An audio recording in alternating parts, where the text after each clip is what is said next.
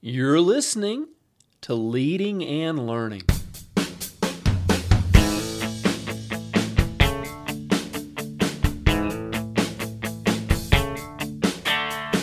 This is the place where we talk about practical leadership, theology, fitness, how to create winning habits, and so much more. My name's David Spell, and I'm a retired police officer, a pastor, a New Testament scholar, and a leadership coach. My goal on leading and learning is to help you live your best life. Thanks so much for joining us today.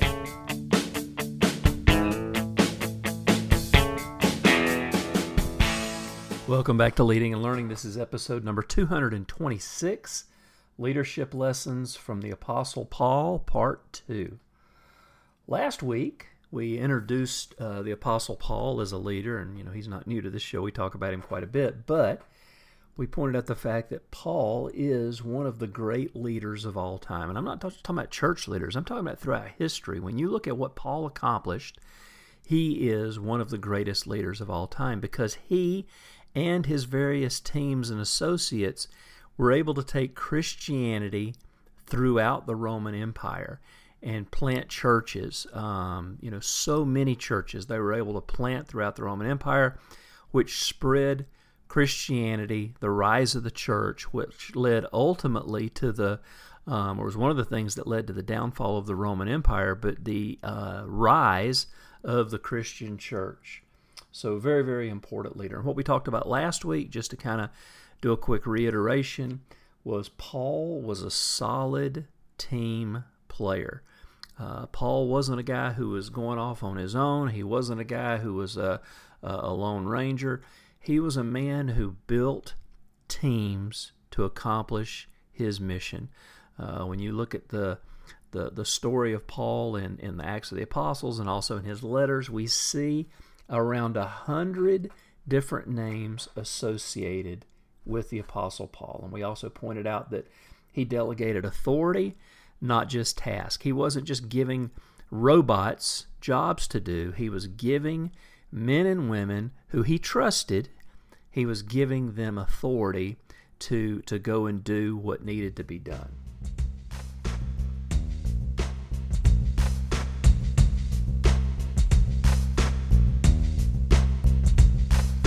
All right, well, don't go away. We'll be right back. I want to let you know that this episode of Leading and Learning is brought to you by my book, New Testament Snapshots. New Testament Snapshots is the story of 12 of the lesser known characters in the New Testament, and actually, several of these 12 uh, worked with the Apostle Paul at some point during their lives. And so it's definitely worth checking out. New Testament Snapshots gives us some, some insight um, into these people's lives and also draws some great uh, lessons for us today. Uh, each chapter is really a wonderful, a wonderful way to uh, supplement your own Bible study. Perfect for group study. I just had somebody um, buy a whole bunch of them for a, for a small group study. So I definitely would recommend uh, checking out New Testament snapshots for you or for your small group. Well, okay, let's jump back in. We're talking about Paul um, leadership lessons from the life of Paul. Um, number two is this Paul had a plan for church planting and evangelism. He wasn't just uh, kind of going randomly to, to different cities, he actually had a plan. And what you see is an ever widening circle going throughout the Roman Empire. What you see in his first missionary journey is uh, focusing um, on the uh, Asia Minor area. Uh, you see this in that first missionary journey, these various cities, and we find this in Acts 13 and 14. Uh, he and uh, Barnabas went and planted a number of churches in um, on Cyprus, the island of Cyprus in the Mediterranean, and then also moved to Asia Minor and planted a number of churches there. On his second missionary journey, he branched out farther. Uh, he actually intended to go to Asia, but um, as we'll talk about in a few minutes, he was actually prevented. Um, the Holy Spirit blocked that, and so he actually ended up in Europe. And since that's where he ended up, he planted a number of churches there in, in um, Greece and modern day Italy. Now, the third missionary journey was an even bigger circle because now he's moving into uh, Asia, where the city of Ephesus was located. And on each of these missionary trips, he, he revisited churches that he had already planted and, uh, you know, to spend time with them, but then also expanded that circle of influence. He had a plan. But his ultimate goal for his ministry was to end up in Rome, to take the gospel to Rome. And so you see, um, he actually had a strategy for where he was going.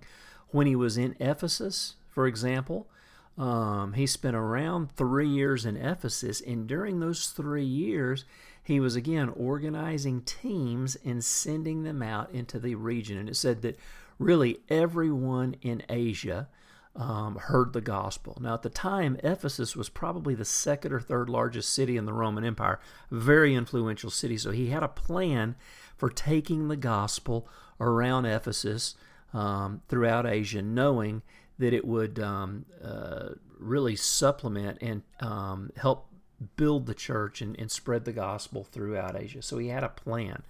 Um, when Paul went into a city, what he would typically do is start in the Jewish synagogue. Um, we see this in Thessalonica, we see it in Ephesus, we see it in Corinth. Uh, the reason he would do that is it provided a core of people who were um, at least sympathetic to the God of Israel. Uh, we, these people would be called God-fearers. They might not be actual converts to Judaism, but these Greeks were sympathetic and they were allowed to participate to some degree in the synagogue worship.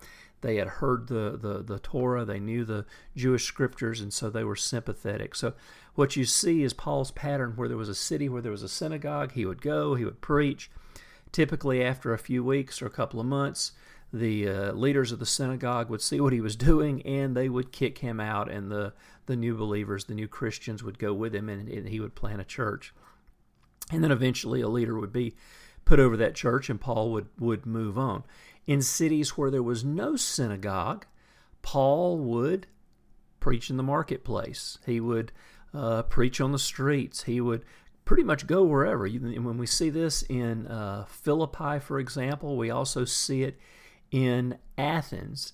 Uh, these were two cities that, that did not have um, uh, a real strong Jewish following. Um, Athens probably had a synagogue, but we don't read Paul uh, much about Paul's ministry there. Most of his ministry was um, among the learned Greeks and philosophers in the marketplace. Um, in Philippi, there was no uh, Jewish synagogue there, so Paul went to a place by the river where he, he assumed that there would be a prayer group. And sure enough, he found a group of women there, spent time with them, and led a number of them to faith, and then planted a church from there. So that was Paul's strategy. He didn't just uh, go randomly, you know, trying to uh, share the gospel. He actually had a plan for how he did it. And so we see um, his his ministry broken down into three um, significant trips. And within those trips were even um, other uh, ministry opportunities within, maybe smaller trips, but he would spend time in the larger cities planting churches and developing leaders. And then, of course, his last trip to Rome, that was as a prisoner, but um, that, that is where he, where he ended up, and where he wanted to end up. Now, number three, remember we started off talking about Paul had a solid team last week. We just said he had a plan for church planning and evangelism. And then number three is Paul was led by the Holy Spirit as he sought to implement the plan. Now, this is important because we can have a plan, but that doesn't necessarily mean the plan is going to go um, the way that we want it to. And that's why it's so important as Christian leaders to be full of the Holy Spirit and to be led by the Holy Spirit. And these were things that Paul talked about in his letters being filled with the Holy Spirit and being led by the Holy Spirit, being uh, someone who sensed the guidance of the Holy Spirit. I think probably one of the greatest places that we can see this is in um, Acts 16. Um, in Acts 16, it talks about this is where he was um, actually wanting to go to Asia. Um, and this is from Acts 16. It says, Uh, next, Paul and Silas traveled throughout the area of Phrygia and Galatia because the Holy Spirit had prevented them from preaching the word in the province of Asia at that time. Then, coming to the borders of Mysia, they headed north for the province of Bithynia. But again, the Spirit of Jesus did not allow them to go there. So instead, they went on through Mysia to the seaport of Troas. And that night, Paul had a vision. A man from Macedonia in northern Greece was standing there pleading with him, Come over to Macedonia and help us. So we decided to leave for Macedonia at once, having concluded that God was calling us to preach the good news there. How fascinating is that? Paul's plan was to take the gospel to, to Asia, to get to Ephesus sooner than he ended up there. It was actually a number of years before he was able to get to Ephesus. But the Holy Spirit had other plans, different than Paul's plans. And rather than resisting and fighting, it said that Paul just went along with it. He, he understood the guidance of the Holy Spirit. He allowed himself to be led by the Holy Spirit. And in so doing, he was able to take the gospel to a different continent. And he ended up in Greece as well as Italy. And this is a very, very powerful testimony for us about being led by the Spirit. There's nothing wrong with having a plan, but we need to consecrate our plan, give it to God, ask Him to uh, to guide and direct us. And you know, there's something powerful about actually asking God to guide and direct us. I think sometimes we believe that uh, being led by the Holy Spirit is something that's uh, that's nebulous. It's hard to to grasp. But Paul said that um, you know those who are led by the Spirit of God, um, these are the ones who are really the children of God. And so for us, we need to to cultivate this being led by the Holy Spirit. And so maybe we'll have an episode on that sometime. So. Just a quick recap. We talked about last week, Paul built a solid team. He had a plan, number two, for church planting and evangelism. And then number three, Paul was led by the Holy Spirit to implement that plan. Well, we will continue this series next week um, talking about Paul, but uh, this is a good breaking point, so we'll stop here um, in this leadership lessons from the Apostle Paul. Um, I'd love to hear from you. Go to davidspell.com and leave me a question or comment in the comments section for today's post. And while you're there, make sure you sign up to get my free newsletter. It's free, it's easy. Just drop your email address in, and we can stay in touch. Well, friends, thanks for being with me. And until next time, this is David Spell encouraging you to keep training leaders.